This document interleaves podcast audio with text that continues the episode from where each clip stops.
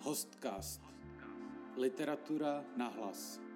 Každý měsíc pro vás vybíráme jeden článek z literárního měsíčníku Host. V pasti černého svědectví o autenticitě, rasismu a americké literatuře. Napsal Jan Beneš. I do českého mediálního prostoru doléhají ze zámoří ozvěny bouřlivých debat o rasismu a spravedlivém zastoupení nebílých komunit ve veřejném životě. Kulturu nevyjímaje. To, co v tuzemsku většinou končí nepoučeným hořekováním nad cancel culture, však má hluboké a spletité historické kořeny, které nakonec ovlivňují i samotnou podobu marginalizovaného umění. Román V prachu cest, American Dirt, autorky Janine Kamincové, měl být hit. Příběh Lídie, majitelky knihkupectví v Akapulku a jejího útěku před drogovými kartely do Spojených států měl americké čtenáře vtáhnout do života mexických a dalších středoamerických migrantů a donutit je zamyslet se nad současnou přistěhovaleckou krizí a politikou USA. Román masivně propagoval vlivný čtenářský klub Oprah Winfreyové. Doporučila jej legenda hispánské literatury Sandra Cisnerosová či spisovatelská ikona Stephen King. Kniha, za jejíž práva zaplatilo nakladatelství Macmillan sedmimístnou částku, se opravdu stala bestsellerem. Tedy do chvíle, než se proti ní hlasitě ozvali autoři a autorky hispánského původu. Již během příprav románu řada aktivistů poukazovala na jeho nedostatky. Po vydání románu pak 138 spisovatelů a spisovatelek podepsalo otevřený dopis adresovaný Oprah Winfreyové, aby knihu stáhla ze svého klubu. Načež Macmillan dokonce zrušil chystané propagační turné z obav o bezpečnost autorky. Její původ se totiž stal jedním z předmětů kritiky. Macmillan sice Kamincovou v propagačních materiálech představoval co by hispánskou autorku a jejího manžela jako přistěhovalce první generace, ale už opomenul zmínit, že sama autorka se ještě donedávna považovala za běložku a svou portorickou babičku začala zmiňovat teprve v rozhovorech k vydání knihy a že její manžel přišel do Spojených států amerických z Irska. Kamincová tedy není ani přistěhovalkyní, ani z Mexika a sama přiznává, že neví, jestli je tou správnou osobou, která by měla takový příběh vyprávět. Druhým bodem kritiky je schopnost Kamincové příběh mexických přistěhovalců přesvědčivě a autenticky odvyprávět. Množství kritiků jí vyčítá nepřesné a svévolně exotizující užití španělských výrazů, nadměrné používání stereotypních tropů zobrazujících Mexiko co by zemi plnou násilí a gengů a mexické postavy jako bezejmenou hnědou masu bez propracované psychologie. Jinými slovy, Román postrádá autenticitu, utápí se v popkulturních kliše a nabízí tradiční jednostranný americký pohled na dění ve Střední Americe. Obviněním z banalizace a sploštění mnohovrstevnatého problému migrace nepomohli ani lidé z Macmillanu, když na slavnostní večeři k vydání románu ozdobili stoly ostnatým drátem a autorka si nechala namalovat nechty s obdobným motivem. Celá kauza poukazuje na strukturální problémy amerického knižního trhu a zároveň se dotýká historicky vymezeného údělu etnických literatur. Je totiž na místě se ptát, proč si Macmillan vybral právě tento román, na místo komplexnějších příběhů o hispánských migrantech z pera hispánské autorky Soni Nazáriové nebo spisovatele Oscara Martinéze a proč americké čtenáře a nakladatelství tak přitahují příběhy plné utrpení a násilí osob nebílé barvy pleti. Pod plachetkou úspěchu Jednou z částečných odpovědí je nedostatečné zastoupení menšin v knižním průmyslu a s tím související způsob, jakým velká nakladatelství nahlížejí na trh a poptávku čtenářů. Již v roce 1995 sepsal pro magazín Village Voice novinář James Ledbetter článek s názvem The Unbearable Whiteness of Publishing tedy nesnesitelná bělost nakladatelství. V němž upozornil na skutečnost, že velká nakladatelství málo kdy zaměstnávají osoby jiné barvy kůže než bílé. Ani po 25 letech se situace výrazně nezměnila a svět knižních nakladatelství je i nadále záležitostí především bělochů. Podle průzkumu nakladatelství Lee and Low z roku 2020 běloši tvoří 76% zaměstnanců v oboru tedy vyšší zastoupení mají i v řídících pozicích. zatímco američané azijského původu jsou zastoupeni 7%, hispánci 6% a černoši 5%. Zároveň jsou zaměstnanci z řad etnických menšin v oboru podstatně kratší dobu, což ukazuje, že to jsou běloši, kdo historicky v oboru určuje, která díla a autoři budou na americkém trhu publikováni a propagováni.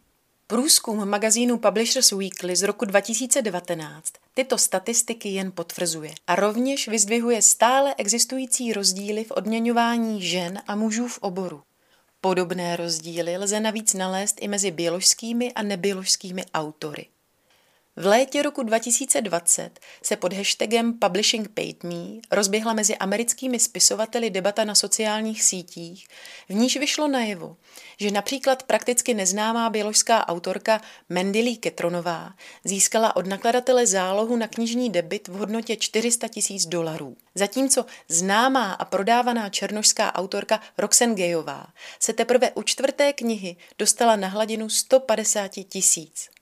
Afroamerická spisovatelka Jasmine Wardová, jejíž druhý román Salvage the Bones, Zachraňte kosti, získal v roce 2011 prestižní Národní knižní cenu za beletrii. Pak musela bojovat zuby nechty, aby na své následující dílo získala zálohu alespoň 100 tisíc dolarů. Právě příklad Wardové ukazuje, jak získání prestižní ceny pomáhá zakrýt strukturální problémy oboru. Za posledních deset let získala Národní knižní cenu za beletrii více než polovina nebioložských autorů. Colson Whitehead dvakrát za poslední čtyři roky vyhrál Pulitzerovu cenu a Paul Beatty v roce 2016 získal Mezinárodní Manbookerovu cenu. Jenomže tyto neoddiskutovatelné úspěchy jsou výjimkou – extrémem, jak ukazuje šetření deníku The New York Times z konce roku 2020. V němž se novináři pokusili zjistit počet vydaných nebioložských autorů beletrie z období mezi lety 1950 a 2018. Do výzkumu zahrnuli největší americká nakladatelství Simon Schuster, Penguin Random House, Doubleday, od roku 1998 součást Random House, HarperCollins a Macmillan a jejich nejpopulárnější tituly z tohoto období. Celkově tak zjišťovali informace k 8004 knihám, sepsaným 3471 autory. Výsledek byl podle deníku šokující. 95% knih totiž sepsali běloši. A například jen v roce 2018 vydala nakladatelství 89% knih od běložských spisovatelů, přestože bělochů je v americké populaci okolo 60%. Sezóny odpovědnosti bylo by samozřejmě absurdní naznačovat či vyžadovat, aby se autoři knih vybírali proporčně dle demografického rozložení populace. Kvalita a rozmanitost hlasů, stylů a perspektiv by měly být rozhodující. Jak lze však ve světle zmiňovaných statistik a trendů věřit, že právě takovými kritérii se tzv. gatekeepers, tedy rozhodující osoby, kterými jsou v drtivé většině běloši a běložky, řídí? Současné a nedávné debaty a kampaně jako Publishing Paid Me, We Need Diverse Books, People of Color in Publishing nebo Own Voices totiž vynesly na světlo smutné příběhy a zkušenosti neběložských zaměstnanců velkých nakladatelství. Ku příkladu historku, která k manažeři z nakladatelství Simon Schuster v roce 2016 odmítli navýšit nabídku za román Vypálená nenávist, The Hate You Give, z roku 2017, česky vyšlo 2018, od afroamerické autorky Angie Tomesové. Protože nakladatelství už jednoho výrazného černošského autora, Jasona Reynoldse, v portfoliu mělo. Manažerům navíc přišli oba autoři příliš podobní, protože se zaobírali vysloveně černošskými tématy. Práva na román tak nakonec získali v HarperCollins a vypálená nenávist následně strávila 196 týdnů na žebříčku nejprodávanějších románů pro mládež. Stereotypní vnímání černožských autorů a témat připravilo Simon Schuster o výrazné zisky, které rozmanité portfolio přináší. Určité změny současného stavu mohou teoreticky přinést pohnuté události z léta minulého roku, kdy v reakci na zabití George Floyda a následné masivní protesty vydala velká americká nakladatelství prohlášení podporující hnutí Black Lives Matter a jejich cíle.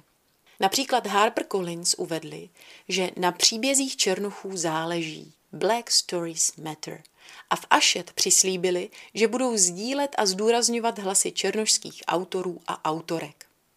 Na vrcholu seznamu nejprodávanějších děl literatury faktu se minulé léto najednou ocitla také řada aktivistických titulů černožských autorů, jako třeba How to be an anti-racist, jak být antirasistou, od Ibrama X. Kendyho, nebo So you want to talk about race, tak vy se chcete bavit o rase, od Ijeomy Oluové. Nakonec však seznamu vévodila kniha White Fragility, Běložská křehkost, Robindy Angelové, která se na místo rozvíjení povědomí o černožské historii, příbězích a proměnách konceptu rasové příslušnosti v americké historii a společnosti věnuje tomu, jak změnit vnímání etnických minorit mezi bělochy.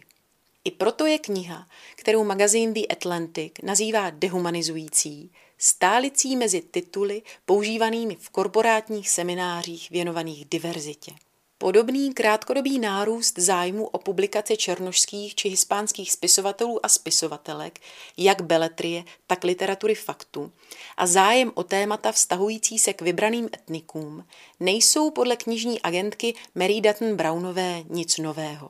Přichází totiž každých 10 až 15 let v návaznosti na konkrétní společenské události a debaty. Jakmile se však média přestanou o životy daného etnika zajímat, upadne také zájem knižních nakladatelů. Podobný vývoj tak lze očekávat i v současnosti a zásadní změny v průmyslu nejspíše nepřijdou. Dokumentární ghetto Druhým částečným vysvětlením, proč se na americkém knižním trhu jen málo kdy dostane na rozmanité a komplexní texty autorů a autorek z etnických menšin, jsou dlouhodobě omezená očekávání nakladatelů a čtenářů, včetně těch z vlastní komunity, ohledně témat, kterými by se měla podobná díla zaobírat. Jako příklad zde poslouží afroamerická literatura, v níž dokumentární tón a autentické zachycení života v komunitě a getu – boj s chudobou a případné vítězství nad ní, úspěšná asimilace či každodenní přítomnost násilí a drog představují jen některá z témat, která se historicky od afroamerických autorů a autorek očekávají. Jak v eseji What White Publishers Won't Print, tedy co bílí nakladatelé neotisknou, napsala již v roce 1950 významná, ale dodnes do češtiny nepřeložená afroamerická spisovatelka Zora Neale Hurstnová. Nakladatelství a divadla musí vydělávat peníze. Zasponzorují cokoliv, co si myslí, že se prodá. Drží si odstup od romantických příběhů o černoších a židech, protože si myslí, že rozumí nezájmu veřejnosti o podobná díla. Tedy pokud ten příběh či hra nestojí na rasovém napětí, protože pak mohou být prezentovány co by sociologické studie a jejich romantická část je upozaděna. Rozumí obecné skepci vůči vyjádření hlubších emocí u minorit. Průměrný američan si je zkrátka nedovede představit a něco takového by číst nebo sledovat odmítl. Proto nakladatelé a producenti tvrdí, že jejich cílem není obecenstvo vzdělávat, ale vydělávat. Ať už jsou jakkoliv empatičtí, nemohou si dovolit hrát si na zastánce práv. Zároveň u literatury a divadla platí, že americká veřejnost ochotně přijímá atypické zpracování bioložských postav, ale přijde si podvedená, pokud nejsou postavy jiných etnik zpracovány typicky, jinými slovy stereotypně a ploše. Tato očekávání mají hluboké historické kořeny. Jak totiž vysvětluje profesor afroamerických studií Henry Louis Gates Jr. ve studii Figures in Black, Word Science and the Racial Self – tedy černé symboly, slova, znaky a rasové já z roku 1987. Afroamerická literatura představuje od prvopočátků jednu z mnoha front, na nichž se odehrává válka proti americkému rasismu a má tak dlouhodobě politický rozměr, který pouze posilují historické události jako hnutí za občanská práva v 60. letech, politicko-kulturní hnutí Black Power nebo současný boj proti policejní brutalitě. Uznání či přijetí afroamerických děl do kánonu americké literatury je tak považováno za znak pokroku. I proto je otázka zastoupení nejen afroameričanů v nakladatelstvích a mezi vydávanými tituly tak zásadní.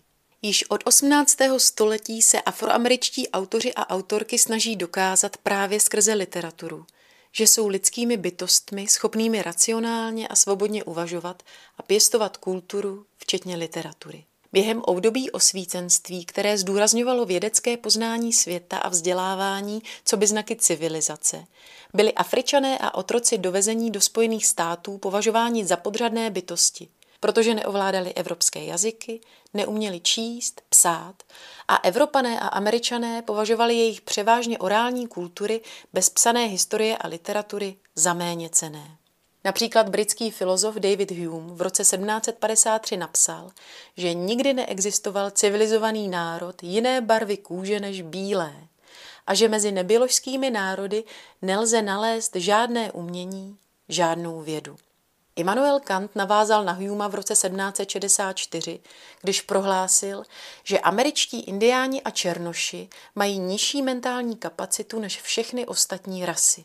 Hegel poté na počátku 19. století tvrdil, že Afričané nejsou schopni žádného rozvoje či kultury a Afrika jako kontinent nemá žádný pohyb či vývoj a stále žije v podmínkách pouhé přírody. Právě v kontextu podobných stereotypů a údajně vědeckých poznatků, nejen těchto hlavních představitelů osvícenství, se rodila a rozvíjela afroamerická literatura. Básně Phyllis Whitleyové, matky afroamerické literatury, stejně jako desítky vyprávění bývalých či uprchlých otroků, takzvané slave narratives, byly abolicionisty propagovány nejen co by autentická svědectví o brutalitě otroctví, ale rovněž jako důkaz gramotnosti a civilizovanosti a civilizovatelnosti černochů. Tento historický vývoj však podle Gatese zároveň zatížil afroamerickou literaturu břemenem gramotnosti a propůjčil jí jakýsi dokumentární status. Jinými slovy, Afroamerická literatura tematicky i formálně sloužila a slouží jako dokument, potvrzující příslušnost Afroameričanů k civilizovaným národům a autenticky zobrazuje život komunity. Období harlemské renesance ve 20. a 30. letech 20. století tuto roli afroamerické literatury jen upevnilo. Černošské umění se totiž stalo součástí civilizační a protirasistické propagandy – a získalo tak ještě silnější politický nádech na venek černošské komunity i dovnitř. Jak vysvětluje Gates, afroamerická literatura měla komunitu morálně reprezentovat v očích běložských nakladatelství a čtenářů. Stal se z ní kulturní artefakt hodný obdivu, který navíc dokumentoval život afroameričanů, co by obětí amerického rasismu. Podobně spolitizovaným způsobem se k umění a literatuře stavilo také hnutí Black Arts z 60. a 70. let. Svoboda nepsat Takový vývoj však omezil rozmanitost témat a forem, kterými se mohli afroameričtí autoři a autorky zabývat. Ostatně Zora Neale Hurstová se stala obětí rigidně nastaveného vnímání vhodných témat a způsobů jejich zpracování, když její román Their Eyes Were Watching God, tedy Jejich oči sledovali Boha z roku 1937, jedno z nejvýznamnějších děl afroamerické literatury a amerického modernismu, Odsoudili všichni přední afroameričtí intelektuálové, co by příliš romantický, jednoduchý a psaný jazykem nevzdělaných jižanských černochů.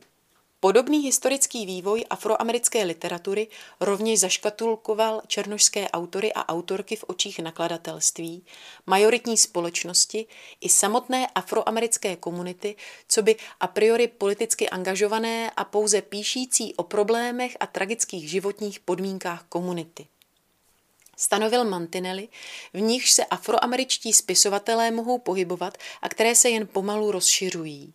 Boj proti rasismu či autentické zachycení života v getu plném násilí a drog a podobná témata jsou proto dlouhodobě spojovány s afroamerickými autory. Setkáváme se s nimi i ve filmové či hudební sféře a jen obtížně se černošským autorům daří vystoupit z dlouhodobého stínu afroamerické literatury, co by literatury dokumentární a angažované. Jeden takový pokus vydat se jiným směrem představuje například současná generace postčernošských autorů v čele s Percivalem Everettem, Trájem Ellisem, Charlesem Johnsonem a Paulem Beattem. Everett se mimo jiné proslavil románem Erasure, Smazání z roku 2001, který napsal v reakci na tlak nakladatele, aby psal o černožských tématech, podobně jako autorka Safír. Jejíž brutální příběh mladé afroamerické dívky z getta, kterou znásilní vlastní otec, se v roce 1996 stal bestsellerem. Namísto toho se Everett hned z počátku smazání vymezí vůči očekáváním vztahovaným k černožským autorům a tradičním formám autentické dokumentární literatury z afroamerických komunit. Tvrdou drsnou pravdou je, že skoro nikdy nepřemýšlím nad rasou. V době, kdy jsem nad ní hodně přemýšlel, to bylo proto, že jsem se cítil provinile, že nad ní nepřemýšlím. V rasu nevěřím. Věřím, že existují lidé, kteří mě zastřelí nebo pověsí nebo mě podvedou a pokusí se mě zastavit, protože věří v rasu kvůli mé hnědé barvě kůže, kudrnatým vlasům, širokému nosu a předkům otrokům. Ale tak to prostě chodí. Postčernoští autoři jako Everett odmítají hrát roli pouhých reportérů života afroameričanů a být vnímáni pouze jako černoští autoři, kteří mohou psát jenom o černošských tématech. Naopak, chtějí mít autorskou svobodu nepsat o černošských tématech. Je to právě nesvoboda etnických autorů jako Everett, Nazáriová či Martinez a svoboda Janine Kamincové, která tak dráždí v kauze románu V prachu cest.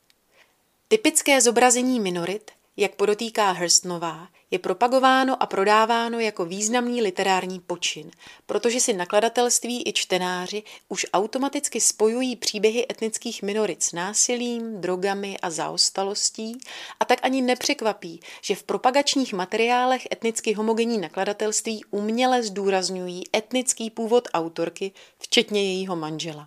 Naopak komplexní a typické pojednání o životě a problémech minorit z pera autorů a autorek pocházejících z daných komunit, tedy odbočení z očekávaného a trhem osvědčeného, je mnohdy omezováno či marginalizováno. Jak by řekl Everett, tak to prostě chodí.